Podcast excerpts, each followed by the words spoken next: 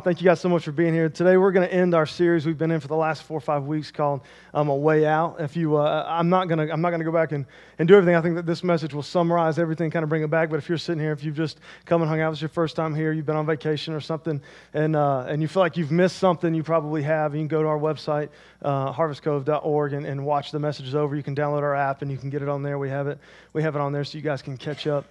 Um, but we're coming to the end of the series, and uh, this week um, I was just uh, the Lord just really laid on my heart, and I and I changed this, the last message of the series. Um, I, I, started studying uh, the life of Solomon, King Solomon, um, and, and if you know anything, uh, you don't even have to grow up in church to know the name King Solomon. Um, there's been movies based on his life and his treasure and his accomplishments, and he's in history he's deemed as one of the greatest uh, kings in history. The Bible says he was not only one of the greatest, but he was one of the wisest, and and uh, it's just it, and there's just there's just a lot of things about Solomon that are, that are pretty cool to study. And, and as I was kind of going through and I was studying Solomon's life, what a lot of people don't realize about Solomon's life is that, is that it did not end very well. A lot of people just, they don't know that because, you know, everybody tends to focus on the, the good things. And a lot of Solomon's life and a lot of the things that he did and a lot of things that he accomplished um, were, were, magnificent things. And, and he was uh, famed across all the land. And there's, uh, it, what is cool about Solomon um, and then a little bit about David, but what's really cool about Solomon is that you go back and you can study other, um, even, even in Egypt and their history and, and some of the, the other Middle Easterns uh, in those, that area in their old histories. And almost all of them talk about Solomon and how great he was. And the respect that they had for him and, and different things um, like that. And so, but, but Solomon's life, um, like many of our own, um, it, it, was, it started off uh, just uh, in a way uh, that, and I, and I remember this, and I think about this too. When, when Solomon first became king, there, there was a conversation that he had um, with God. There was a conversation that he had with God. God kind of came to him and showed himself to him, and he said, Solomon, I, I want you uh, to ask me for anything you want. Anything that you want, I'm going to give to you. If you, and you just, whatever you say, I'm going to give it to you. Um, and this really, when you, when you get this question asked to you, now, I'm telling you right now, I, I wish that I would be able to have this conversation with God, as I'm sure many of you wish that you could just get one thing from God. You know, if God said, yeah, I'll give you anything you want in the world, anything you ask for, I'm going to give to you, uh, there's nobody in this room that wouldn't be like, Lord God, please have that conversation with me, right? And, and, and, and he comes to Solomon, and this, this does something for Solomon. It exposes Solomon's heart when he was younger, exposes Solomon's heart in, in the first year of his reign because Solomon could have asked for anything. Solomon could have asked for wealth. He could have asked um, um, for uh, victory in battle. He could have uh, uh, asked for all of his enemies to be defeated. He could have asked um, for anything. He could have asked for power. He could have asked for anything on the earth. He could ask for anything. And what he asked God for, he said, I want wisdom and I want knowledge and I want understanding. And his heart behind wanting wisdom and knowledge and understanding was so that he could honor the Lord and lead his people and lead God's people um, in a way that honored God and served God. And, and he said, Your people is too great, your kingdom is too great, you are too great. And he said, And, and, and who, who am I to lead these people? So to be able to honor you and to serve you um, and to do the right things and, and, to, and to do it the way you, I, I need your wisdom and I need your knowledge, I need your understanding. And in a lot of ways, um, this is, it is it's a similarity when, when people first give their life to Christ, when people first begin to follow Jesus, when people first begin to, to come to know God in a unique way. Um, most most part, and maybe, maybe some of you, but for the most part, we usually don't come get up from a moment with God or, or, have that moment with God or go through that process with God where we turn our faith over to God. And, and our heart initially on day one is, I hate you, Jesus. I'm going to sin against you. I'm going to ruin, I'm going to ruin my life. I want to do evil. Um, nobody does like that because it, does that make sense? Just, just to show of hands, if, if you got up and you had a moment with God, uh, and I really raise your hand if this is you. I'd love, I'd love to. Nobody's looking at you. I'm just looking at you. And you, and you got up from that moment you got up from that moment and you walked away, and in your heart and in your mind, you were like, screw Jesus. Right? Nobody, nobody, nobody, nobody, nobody got up from that moment of salvation. Nobody had that conversation with God and then got up and was just pumped about idols. Right? No, nobody got up and was just like, man, I just can't wait. That was like, thank you, Jesus, for that salvation, and uh, headed over to the lawyer to divorce your wife or your husband. Like, n- nobody does that, right? Because in, in the initiality, when, when, you, when you first come to that knowledge of Christ and you first come to that knowledge of God, there is something about it is so powerful and it is so amazing and it is so real that you get up and you walk away from there and there is a, there, and I'm telling you, I was the same way. There was just this overwhelming, I'll never sin again. I'm never going to do this again. I'm going to I'm going to right all the wrongs. I'm going to be perfectly. I'm going to memorize Genesis to Revelation. I'm going to do all these things and it's going to be fantastic. And, uh, and somewhere along the lines, people will start calling me Prophet Jordan. That's how good of a Christian that I'll be. They will write stories about how holy I am and, and how much I serve God because there's just this initial thing in here. But here's the thing that happens. This is the thing that happens is that no matter where you start off with, so much of the time we lose that passion uh, and, that, and that, that, that, that love for God. And many times, many times, not only do we lose that passion, we lose that love for God, but as a Christian, sin begins to show up in our life and sin begins to show up in our life and sin begins to show up in our life. And then before we realize it, not only has, has sin and this whole process of this series kind of shown up, but sin becomes, it's not resisted anymore. It's, it's not even tolerated anymore. It's become rationalized and legalized. And now sin just kind of overruns our life. And then we wind up uh, doing the very things and living the very things and the things that we said on day one and through that first part that we will never do. It's about Jesus. We want to honor God. We want to do the right things. We want to live holy. We want to live righteous. We want to honor God. But then you wake up one day and, and, and, you, and you didn't. Your life's just riddled, riddled with sin. And, and, and this is the part that I want in my heart behind this entire series and, and the message this morning is I want to look into Solomon's life because this is exactly what happened in Solomon's life. All right, he starts off with this passion for God, this heart for God, this heart for God's people, this heart for God's kingdom, and he wanted to serve God and honor God and love God. And all, the only thing he wanted was wisdom to be able to serve and honor God in the right way. And what a lot of people don't know is that in the end, and even the people that do know a little bit of the facts, we don't realize how much it was in the end not only was Solomon's life uh, uh, absolutely riddled with sin, but God's kingdom was shattered and divided and filled with idols and temples to other gods and detestable sins that we'll talk about in a few minutes showed up in his life. And so I just want to take a second. It's going to be a little bit different this morning, all right? You're about to have, uh, most of you, I'll be one of the bed, I've got some fun plans for the 4th of July, so you can afford to be bored for the next 45 minutes. But I want you to just, I want you to just listen to me And, and, I want us to kind of go through this together. I want to go through Solomon's life, and, and because there's something extremely powerful at the end that I believe will really speak to the hearts and the minds of our people. And so, so I, I want to read to you in, in Deuteronomy chapter 17. You don't have to turn there, it'll be up there. This is something that God gave Moses, and this is important that, that we understand this and that we get this early on. This is important because this is something that God gave to Moses 500 years prior to Solomon's reign. 500 years prior to, to the kings of Israel. God gave this to Moses in the law. He wrote this in Deuteronomy chapter 17. And this is what he said. And, and, and I'm telling you, it's not going to make sense to you, right? It's because it, it's very specific. It's not one of those broad do not sins. There's some very, very, very specific things that God says the kings of Israel cannot, should not, and must not do these very, very, very specific things. And we're going to kind of explain them. But and this is just, this is, this is just, and for all the people around here, you, you farmers and you have horses, just be, I promise this will make sense. The king must not build up a large stable of horses for himself or send his people to Egypt to buy horses. For the Lord has told you, you must never return to Egypt. The king must not take many wives for himself because they will turn his heart away from the Lord. And he must not accumulate large amounts of wealth and silver and gold for himself. All right, I just want you, I just want you, I know it's not going to make sense. I promise you, and not, it's not going to make sense till it makes sense, but I just want you to hang on to me. If you own horses, you're not a horrible sinner, okay? Just calm down. If you're rich, it's okay. I want to be rich too, man. I'm not, probably never will be, but I want to be. It's okay if you're rich.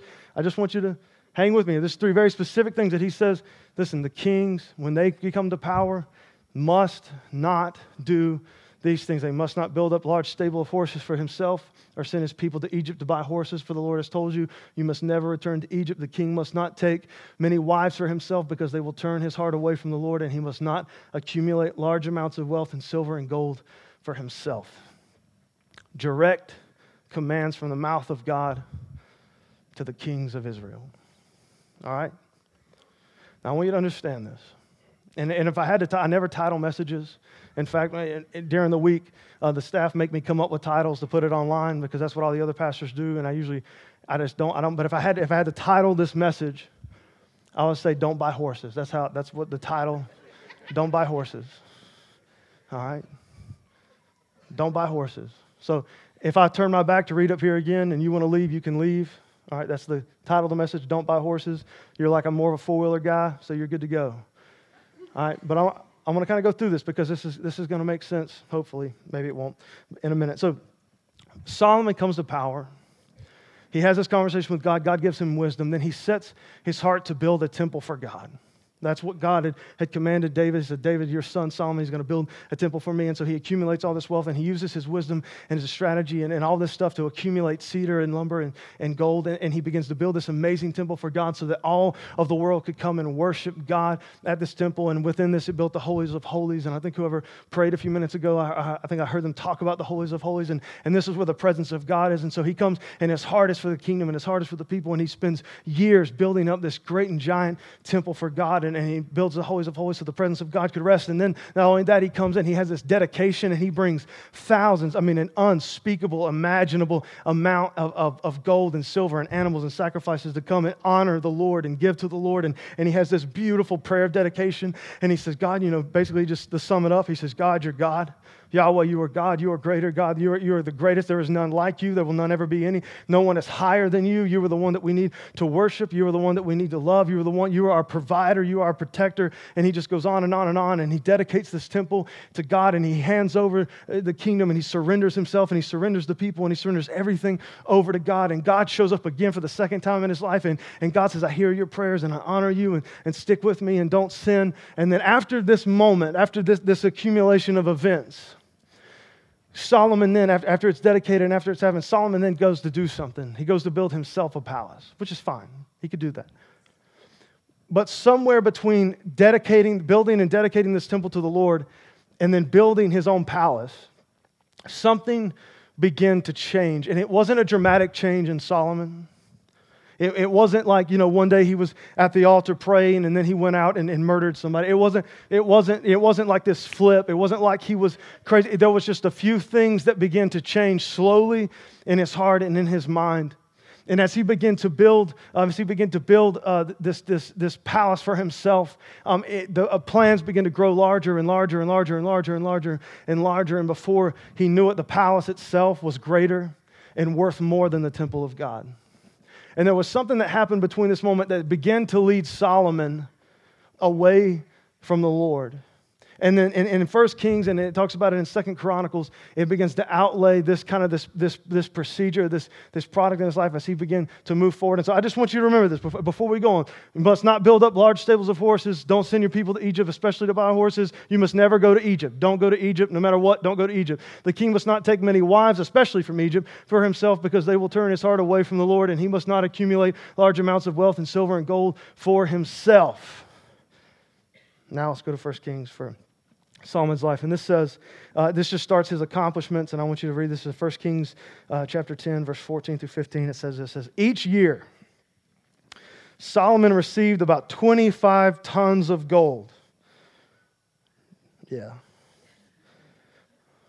I think he's got Trump trumped. This did not include the additional revenue he received from merchants and traders, all the kings of Arabia and the governors of the land. So this this is what I want you to understand. That 25 tons of gold came from where? It came from his own people. He heavily taxes people, something that nobody talks about. Um, and it's in there. And especially at the end of his life, when he dies, they come to his son and they say, Listen, Solomon pressed a finger on us. It was a heavy finger, it was a heavy burden on us. And we, we beg you, don't lead the way that Solomon led us. A lot of people don't realize that.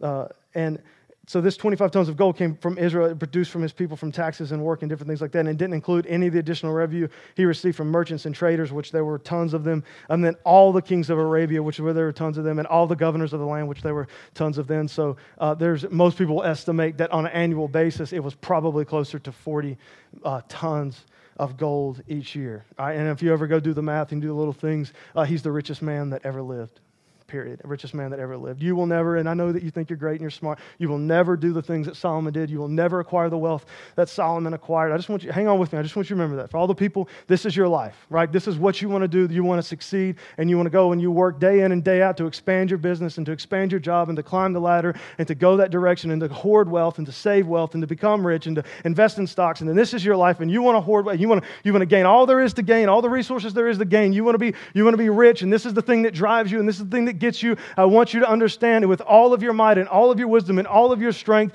you will not accomplish in one day or in your entire lifetime what Solomon accomplished in one day when it comes to wealth. You understand that? I just want you to, I want you to remember that. I want you to remember that because for some of you, this is your entire life's purpose is to gain resources and to gain wealth and to gain material things and to gain stuff. This is just what your life is all about. Some of you, you've sacrificed your family and you've sacrificed relationships and you've sacrificed relationships with kids and you've sacrificed times and you've sacrificed things in your life just to continue to climb ladders and to accumulate wealth. This is the sustenance of your life. It's accumulating wealth. And my heart to you is that no matter how, how much you try or how far you go or what you accomplish, you think in your own heart, in your own mind, or how much your pride deceives you, you will never, ever, ever, ever uh, succumb or defeat or go above what Solomon has done. It's important that you remember that later on. He accumulated a massive amount of personal wealth, which is what God said, do not do. Do not accumulate a massive amount. And I want you to understand this. This wasn't the wealth of Israel right? Because in the beginning, it was the wealth of Israel and it was the wealth of God's kingdom, and he began to put his treasures in God's temple. See, but a lot of people talk, they, they forget that he, he quit putting things in God's temple. He quit, he quit becoming God's. It quit becoming the temples. It quit becoming the kingdoms. It quit becoming the peoples, and it became Solomon's wealth. And it became what Solomon was gaining. All right, so this, and this isn't a big deal. All right, it's, it's, not, it's not bad to be rich. Rich people aren't bad people, no matter what uh, uh, uh, some pertinent people in our government try to make people believe that this, this class warfare that's being divided, I know it's kind of a hot topic. There's nothing wrong with being wealthy. There's nothing wrong with being rich. There's nothing wrong with that. All right, but God said for the kings, don't accumulate a large amount of wealth. And this was the heart of God because He says, listen, when you do this, you will lose a dependency on me. Right? When, when, you, when you gain so much wealth, in fact, uh, that Solomon adds in Proverbs, I think it's Proverbs 27, he adds this, he adds one of the Proverbs, and the promise says, Listen, God, don't make me poor so I won't steal, and don't make me rich so I won't quit depending on you. This is one of the Proverbs that Solomon wrote when he was young. But somewhere along the line, he lost that and he accumulated so much personal wealth that he utterly and quit, uh, completely quit depending on God in any way, shape, or form. God, he depended on God for nothing and nothing because he had 25 tons of gold coming in just from his people every single year. God said, Don't accumulate wealth. It's not a big deal. It's not, a, it's, not, it's, it's not like he went out and sacrificed any kids. It's not like he was a serial killer. It's not like, it's not like he was waging war and he was hurting the poor and he was doing, it's not like he was, he was evil. But God said, don't spend your life accumulating personal wealth. And Solomon did that. I told you it'd be boring for a little while. Just hang on. It goes on to say this 1 Kings chapter 10, 18 through 20. It says, Then the king made a huge throne decorated with ivory and overlaid with fine gold. The throne had six steps and a rounded back. There were armrests on both sides of the seat, and the figure of a lion stood on each side of the throne. And then, just for kicks and giggles, uh, there were also 12 other lions, one standing on each end of the six steps. No other throne in all the world could compare with it. Not even God's throne in the temple. All right, so I want you to, this reflected Solomon's pride in a massive way. This reflected Solomon's pride in a massive way. Right? He, he, in the beginning, his heart was for God and his heart was for the kingdom and his heart was for the people and he wanted to serve and he wanted to go. But somewhere along the way, when he lost the dependency on God because he began to accumulate so much wealth in this life, now all of a sudden it became about him and it became about his palace and it became about what he was doing. It became about what he was accomplishing. It became about people coming to hear him and hear his wisdom. And it became about this. And he set his altar up, he set his, his throne up so high that all the kings and all the queens and all the people in the world, it said that they came and they flocked to him because they heard of his greatness. Now, I want you to understand something, want, and this is the thing that I want you to understand. I didn't pull this up, but when it reflected on David's greatness, his father, do you know what it said? It said that people revered David because of the greatness of his God. It said that people came uh, to, to seek advice from David because of the greatness of his God, because of the greatness of the God of Israel. In the middle and later on in Solomon's life, it became because of Solomon's greatness. In fact, through the rest of First Kings and you know the very end, and even in Chronicles when it talks about it, and through Ecclesiastes, it never one time referred to God, the God of Solomon. It just referred to Solomon's greatness and Solomon's wealth and Solomon's strategy and Solomon's wisdom and what Solomon did. And so God said, listen, don't accumulate wealth. Because when you do that, you lose it, and then it becomes all about you, and you forget God. And then when it becomes all about you, things stop mattering as much. Things that you used to resist, sins that you used to resist, things that you used to go, it doesn't, it doesn't matter much anymore. It goes on after the wealth and after the throne. It says in uh, 26 through 28, it says Solomon built up a huge force of chariots and horses. All right, remember what, what was the thing? Don't accumulate what? Don't buy horses. He had 1,400 chariots and 12,000 horses. He stationed some of them in the chariot cities and some near him in Jerusalem. The king made silver as plentiful in Jerusalem as stone. And valuable cedar timber was as common as the sycamore fig tree that grow in the foothills of Judah. Listen to this Solomon's horses were imported from Egypt and from Cilicia. What? Egypt? I'm telling you, I know it's boring to you because you don't understand it, you don't get it. I, I trust me. I, I, know this. All right? I've got ADD. I'm, I'm, I, I promise you. And you're just like, Egypt, oh my God. And you're getting all excited because I'm getting all excited in the back of your mind. You're going, why does that matter? Why is Egypt? I don't understand. Yeah, you know, okay, I won't buy any horses from Egypt. Never been there before. All right, but I want you to understand this. Egypt if you know where the people of Israel came from, Egypt enslaved his people for a very, very, very long time. And when they left, God said, under any circumstances, you will not return to the slave life that you lived before. I don't want connection with Egypt. I don't want uh, a dependency on Egypt. I don't want anything having to do with Egypt. I freed you from Egypt. I freed you from that old life. I freed you from that. I don't want you connected to that. So here's the thing. Here's the thing. Egypt had all the horses, and this is what the horses represent. And this represented protection and power. Whoever had the most horses in their army and the most chariots in their army, they were going to win. They were the powerful ones. And so, what Solomon did for strategic reasons in his own mind, because he's prideful, he's accumulated wealth, he has no dependency on God, he's losing his fear for God, there's, there's no reverence here. He makes a very strategic decision. He says, I'm going to partner with Egypt. I'm going to go to Egypt and I'm going to acquire as many horses as I can acquire so I can build up my army and build up my chariot so that I can be my own protector and that I can be the protector of the people. And I'm going to kind of take that job from God. God used to be a protector, but I'm going to be the protector. And in doing so, he created an alliance with Egypt. Now, there's a connection. And here's what I want you to understand Solomon's protection is now dependent on Egypt because they are the only ones with the horses and the chariots. So now there's a strategic alliance with a very group that God said, I don't want you to have any connection with. I don't want you to ever return there. Don't buy horses specifically from Egypt. Don't accumulate horses. Don't buy them from Egypt. And Solomon does all these things. So he accumulates wealth. He builds this giant palace and this, this thing greater than God's. And he, he starts buying horses, an evil scoundrel from Egypt. And he brings them back. And, and this is the thing. This is the thing. I want you to understand. While he's over in Egypt, he goes and, and, and he goes over there. He, he sees, apparently, he sees this young lady. All right, and this, this, is, the, this is the thing, and I, I want you to understand this, this grass. He, he goes to Egypt. He never should have been in Egypt, shouldn't have been there, shouldn't have been buying these horses. While he's there, he meets the Pharaoh's daughter. All right, and I'm just assuming this chick is hot, right? I'm just, I just have to believe that this girl is outside her mind hot. I just have, I have to believe that. Because this is Solomon, right? The greatest king on the planet, can have anything he wants, does anything he wants, got all this wealth, all these resources, all this thing. And, and, and God says about 50,000 times, don't go to Egypt, and for the love of all that is holy, don't marry any women from Egypt. Don't do it. Solomon goes to Egypt to buy horses, sees this girl, whatever he sees in her, it's enough for him to, to walk away from one of the most uh, highly repetitive commands that God gives, not just kings, but the people of Israel in general. He takes Pharaoh back, he marries her. It's the first. It's the first of foreign wives that he, he marries. All right, he goes on. He goes on to say, uh, to say this. Uh, now, King Solomon loved many foreign women besides Pharaoh's daughter. She was the first. She thought she was so special. She was like, I got him. I'm the only one. I'm the only one of a thousand, you hear in a minute. Besides Pharaoh's daughter, he started marrying women from Moab and Ammon and Edom and uh, Sidon and from among the Hittites. The Lord had clearly instructed the people of Israel, You must not marry them because they will turn your hearts to what? Their gods. Yet Solomon insisted on loving them anyway. Listen to this. This is idiot. He had 700 wives of royal birth.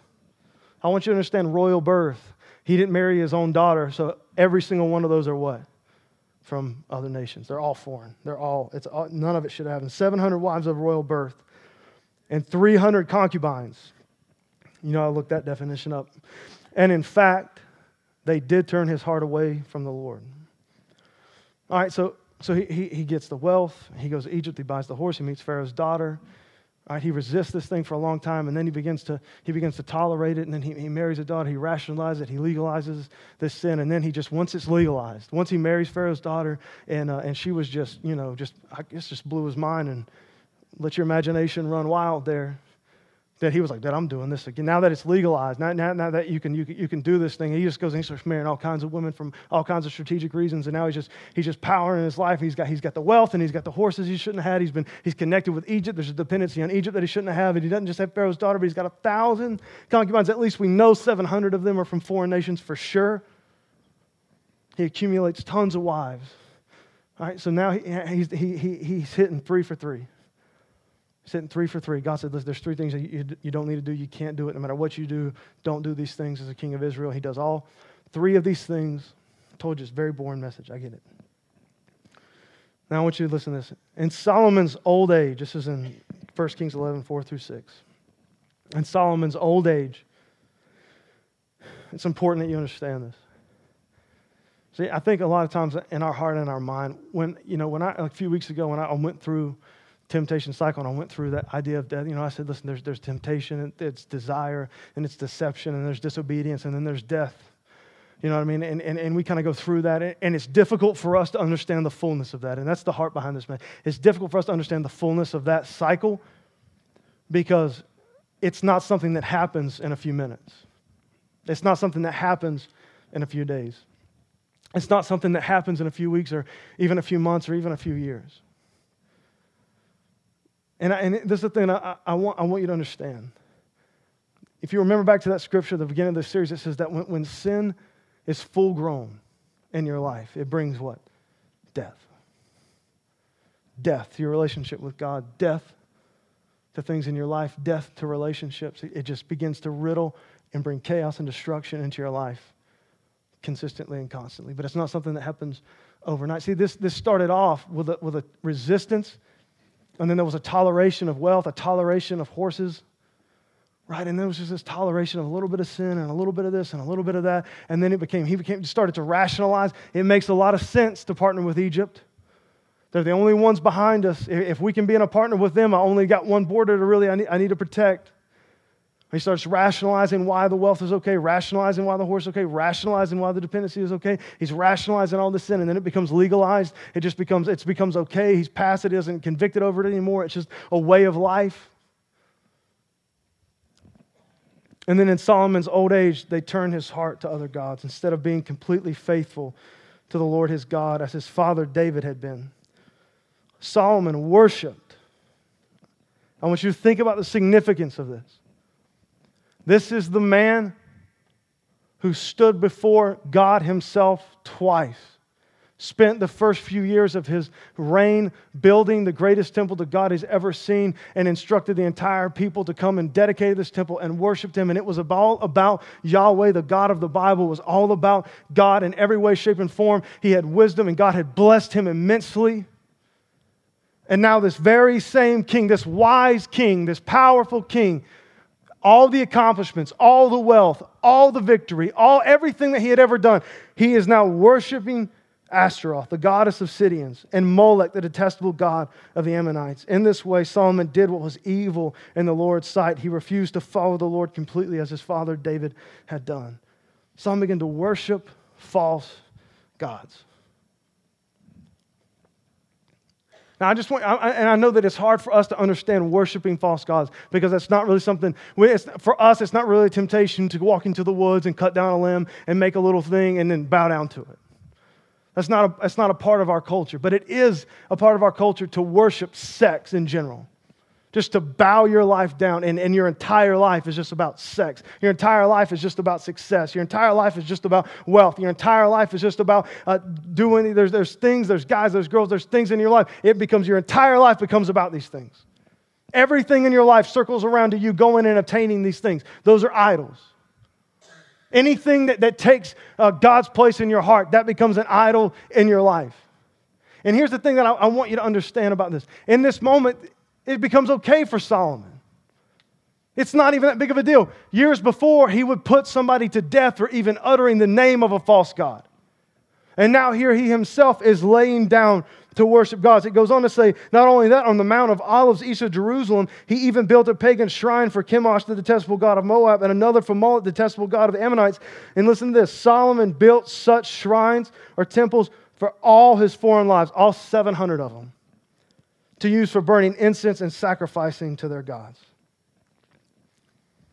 Solomon built hundreds and hundreds of temples to pagan gods and other gods.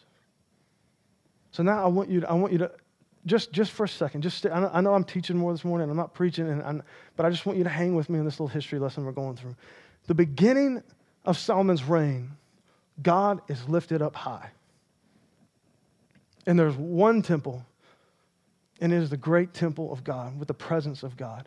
And everything is about God, and everything is about worshiping God and knowing God and growing in God and, and, and being dependent on God and seeing God as the provision and God as the protection and, and seeing God. Now, the end of his reign, the temple of God is just one temple in over 700 temples. And the things that you don't know about some of these gods is that these gods, especially the god Molech, that regularly sacrifice children to this god all over Canaan. So for these people to worship Moloch in the way that they worshiped him before, as it said that he did, there is a strong possibility that there were child sacrifices now happening in Israel. And that if you were to just stand on the mountain and you were to overlook Israel every night, this is what you would see. You would see smoke from incense going up all over the land as sacrifices were being made to other gods. Everything, everything that God said not to do, everything that God said not to do, all of it was being done. All of it was being done. And here's the, why. Remember the title? Because he bought some horses. And, and this is the thing that I want you to understand. Taylor, you can go ahead and come up here and play. This is the thing that I want you to understand as you're sitting here this morning, because I went through a little history lesson, some of you are kind of geeks like me and you enjoyed it, but for the most of you, you just kind of, this is nice, but this is kind of whatever. It's, it's, it's no big deal. But I, I, want you to, I want you to hear me. What, what we've learned from this little boring history lesson is that the toleration of the smallest sin, the toleration of the smallest sin, unchallenged, will bring great and utter destruction to your life. Period. If you're asleep, wake up and listen to me. You tolerate one sin, the toleration of one sin, one small sin, unchecked, unmanaged, unchallenged. It's not a matter of if, it is a matter of when it takes everything from you. And it doesn't happen in a day. And this is the thing, I, it's hard to preach messages like this because I wish I could tell you if you sin tomorrow, you will see the wrath of God and you will know that God is Lord and it will be amazing and you will serve God for the rest of your life. It's more difficult to say if you tolerate this sin, probably in the next 30 or 40 years, you'll wake up and your life will be mounted with chaos and destruction. The marriage that you enjoy now will probably be over. The kids that you once loved probably won't want anything to do with you. The job that you once gave everything to, it's gone and worthless. Maybe 40 years from now, 50 years from now, 60 years from now, 70 years from now, you're laying on your deathbed. And all that wealth you spent, your, you, you sit there in this moment. I promise you sit there in this moment I promise you, I want you to listen to me. I don't care how young you are. I don't care how arrogant you are. I don't care how poor you are. I don't care how rich you are. I don't care. Years and years and years from now, when you lay on your deathbed, let me promise you one thing you're not going to be thinking about all that money you had. Because in that moment, maybe for the first time in your life, you will realize what Solomon realized it's all meaningless. The toleration of one sin, I promise you, I promise you, the toleration of one sin, you will begin to rationalize it. It's just a little bit of a lie. It's just a little bit of lie, just a little bit of a gossip. It just, it's just a little bit of this, just a little bit of that. It's just a little bit of sin. It's just a little bit of porn. It's just a little bit of sex. It's just a little bit of disobedience. It's just a little bit. Unchecked, unmanaged, you begin to rationalize it. Well, it, it makes sense. It's not a big deal. It's commonplace in culture. Let's just live together. It makes a bunch of financial sense. Let's just do it this way. Let's just not God, it's not we're not we won't even have sex. We'll just we'll just we'll just sleep together in the same bed and not have sex. I've heard that, you stupid people. Lay in bed and not have sex. Are you outside your mind? Something must be broken you that you can lay next to a girl that you are attracted to night after night after night and not have sex with her. Right? But we begin to rationalize it. Well, it just makes financial sense. Well, it just, it just does this. Well, this job, this job's got more, more money. Well, this, this, this is happening. And we just, we start to rationalize all these things. And then it just becomes kind of commonplace. And this is the thing that happens. And this is what I want you to understand because some of you are here and some of you aren't. But I promise you, if you tolerate and you rationalize long enough, you will begin to legalize sin in your life the same way that at the beginning Solomon said, put to death anybody that worships false God. To the end, he legalized it, and he, he not only legalized it, but he created the building program for the false temples of the false gods. You'll legalize that sin in your life, and it will just become commonplace. It'll just become a thing. A little bit of lust will become a little bit of sex, become a little bit of adultery. A little, a little white lie will become lies. You'll become a liar. And then it's just commonplace in your life. You go down that sin, and I was going to ask you this question What sin do you tolerate in your life? Just think about it. In your heart, in your mind right now, what sin? What sin do you tolerate in your life? What sin are you okay with being in your life? And here's the thing I want you to hear me. All right? I'm done with the boring stuff. That sin that you tolerate in your life, that'll be the thing that takes everything from you years from now. I want you to write it down, text it to yourself, remember it, get it out to the car if you're too ashamed to write it down in front of your spouse. I want you to write down that whatever it is lies, gossip, sex, premarital sex, whatever it is, a pornography, whatever it is, you write it down. You write that down. I'm cool with this in my life. I tolerate this in my life. I don't feel guilty about this in my life. I'm not convicted about this in my life. It doesn't really matter what God says about this in my life. I'm cool with it being there. I tolerate it. Write that sin down because that's the sin at the end of the day will take everything from you. I promise you. I promise you. Now, because you know it in your heart, because we know it in our heart, I want you to write down the idol of your heart. Maybe it's power, maybe it's position, maybe it's wealth, maybe it's comfort, maybe it's riches, maybe it's success, maybe it's sex. But you write down that idol, that idol, that thing that you chase, that idol that you tolerate, that you rationalize. It's okay if I spend my life chasing this thing. It's okay if I commit my life to acquiring this thing. It's okay if I commit my life to going after this. It's okay if I do this. It's okay. It's okay because I'm who I am. I'm a person, and God put me on the earth, and I can spend my life doing what I want, and I'm going to chase this thing, and I'm going to acquire this thing, and I'm going to build this thing, and I'm going to have this thing. I'm going to do it, and I'm going to sacrifice my family. I'm going to sacrifice time with God. I'm going to sacrifice time at the church. I'm going to sacrifice everything. I'm going to sacrifice my relationships. I'm going to do the thing. I'm going to chase the thing, whatever it is, fame, whatever it is, however broad it is. You write that idol down. Because if you keep chasing it before you know it, you'll be like Solomon your knees will be bent down to it, literally worshiping it, giving it every ounce of your life. And it probably won't be tomorrow, but it will happen. So, what sin do you tolerate? Now, here's a question I want, I want you What sins are legalized in your life? They're commonplace, they're daily. Pride, What, what, what addiction? It's just, it's just constant in your life. It doesn't even bother you anymore. It's just, it's just a part of who you are. Think about it. What have you legalized in your life?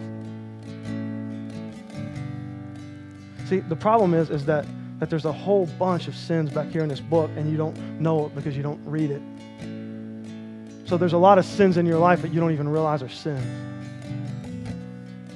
But you live in America, and this is a modern American culture, this is a modern American church. And see, and last week, and, I, I'm going to get to me, last week when I said, You're no longer condemned, go and sin no more, all you heard was, I'm no longer condemned, so I'm going to go sin some more. I'm no longer condemned, so it's cool if I sin. That's not the message. It was, You're no longer condemned, go and sin no more. See, I want you to hear me if there was a misunderstanding last week sin will kill you. Sin will destroy you. Sin is no small thing. Sin is extremely dangerous and extremely powerful. And if you tolerate it in your life, it's going to take everything from you. Period. So much so, and this, is, and this is my greatest fear from my life, my greatest fear from my family, and the greatest fear from, from my people. And I'm not going to go read it because it's 12 chapters long, but I want you this afternoon, I want you to go home some point today, and I want you to just read through Ecclesiastes. It'll take you about 20, 30 minutes. I want you to read through Ecclesiastes. This is a book that Solomon wrote at the end of his life. And very, very, very, very quickly, you will notice a distinct pattern. He starts calling everything meaningless. He says, work, meaningless. Job, meaningless. Wealth, meaningless careers meaningless, idols meaningless, power meaningless. He even says wisdom at the end of the day, compared to what he finishes the book with, meaningless. You got to remember, he's the wisest man that ever lived. So he looks in his own life, he says, I'm the wisest man that ever lived. At the end of the day, compared to what he ends the chapter with, it's meaningless. He goes you name it. Solomon says, listen, here's the, and this is what I want you to understand. I know you're great in your own eyes. And I know you're the man, and I know you're the woman, and I know you're, you're just, you're awesome. I get that. I know, I me too. But all of us combined, never going to do what Solomon did in any way, shape, or form. So Solomon says, I get you. And I think if he was here today and he stood on this stage today, he would look at you, he would look into your lives, and he would laugh, and he would have pity on you. And he would say, You're going to spend your life chasing that. Let me tell you, I had it more than you'll ever have it, and it's meaningless. You're going to spend your, you're going to spend your time going after that. You're going to neglect your family, and you're going to neglect a relationship with God to go after that. What a fool. It's meaningless. Besides Jesus Christ himself, man, if there was anybody that I would want to hear from, it would be Solomon. Because I know everything that I ever want to do or accomplish in this life, he did it. He had it. He had it. And this is how, and this is this is the, the end of the 12. it's not up there. I'm just, I'm just going to read this. Chapter 12, he ends Ecclesiastes with this. And I can just I can just hear, you have to understand in the Hebrew, I mean, this is Solomon almost like pleading. He's begging. He's begging. It's Ecclesiastes 12. Don't let the excitement of youth cause you to forget your Creator. Don't, don't let the, the excitement of this world cause you to forget God. Don't let the lure of wealth and the lure of riches and the lure of sex and the lure of all these, don't let it, don't let it entice you. Don't let it forget God. I just don't do it. I'm begging you. Honor him in your youth before you grow old and no longer enjoy living. It will be too late then to remember him when the light of the sun and the moon and the stars is dim in your old eyes and there is no silver lining left among the clouds. Your limbs will tremble with age. Your strong legs. I want you to hear. He's saying, listen, guys, I want you to hear me. All right? You're going to go and you're going to have a nice cookout and you're going to have a lot of fun for the rest of the day. So let's just be sad for a minute. All right? Zoom in with me real fast. He says, you're going to get old and you're going to die.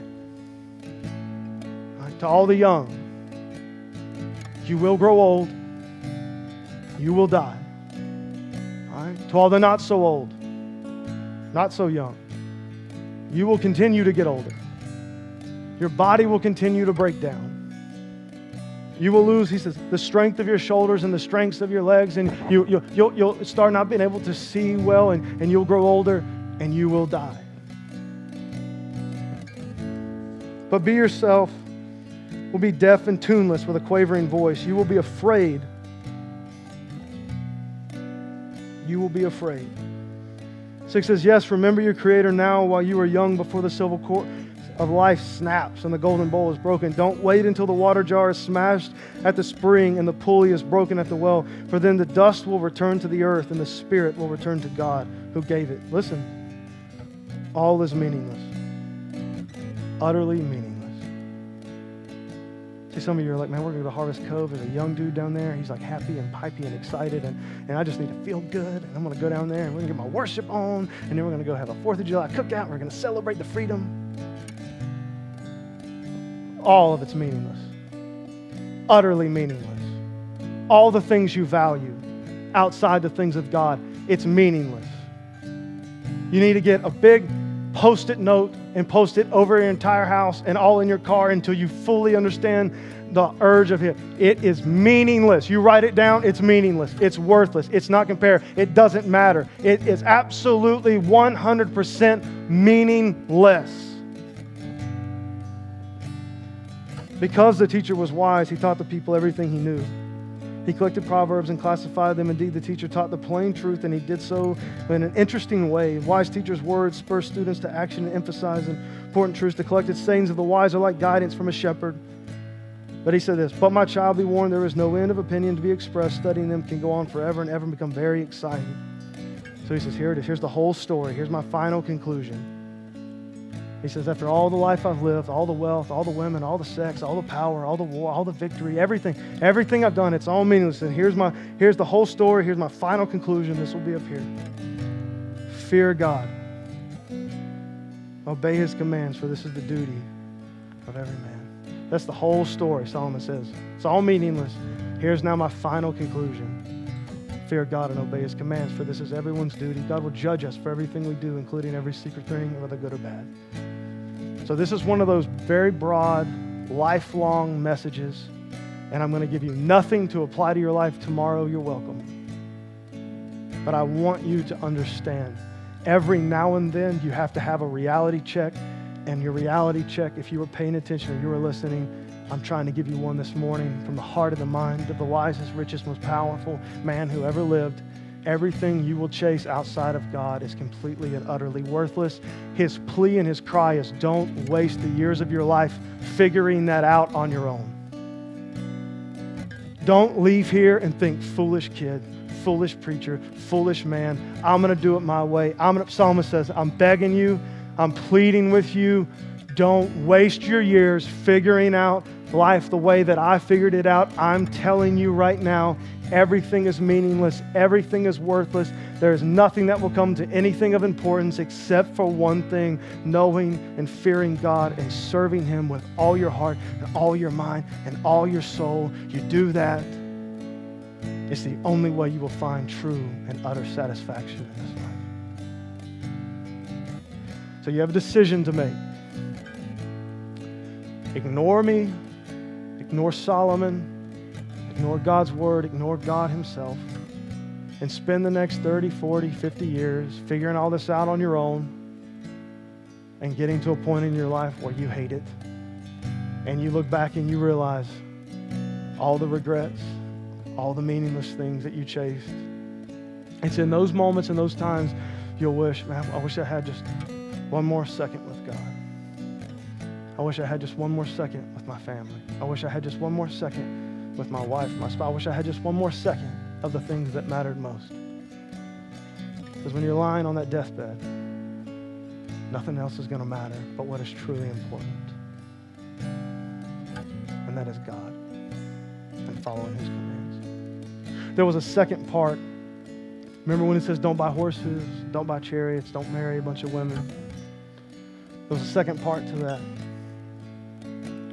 This is what it said. Let me turn.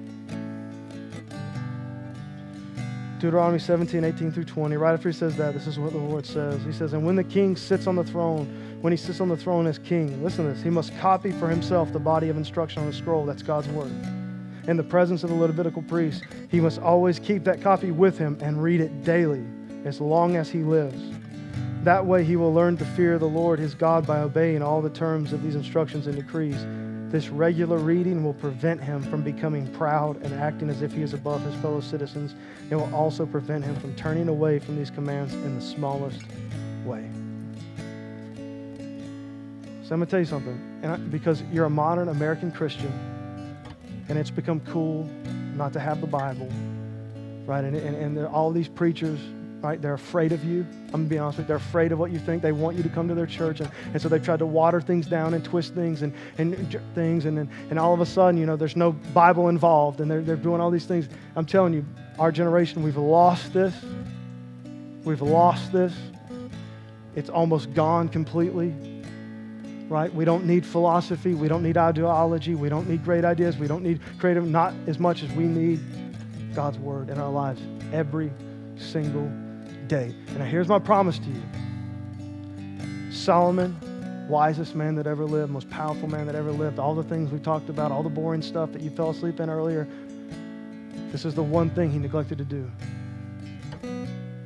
And when he neglected to do this, write this down and read this daily he lost the fear of God. And when he lost the reverence and the fear of God, everything became okay. Everything became okay. And it's my heart for you. It will be impossible. Hear me.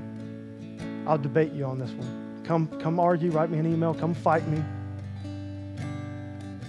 If you try to be a Christian without a daily relationship with Christ and His Word, you will be eaten alive by sin, by the culture, by the enemy, by fear, by anxiety, by stress, by depression, by all the things that are consuming you in this very moment will overtake you without a daily relationship with Christ and His Word.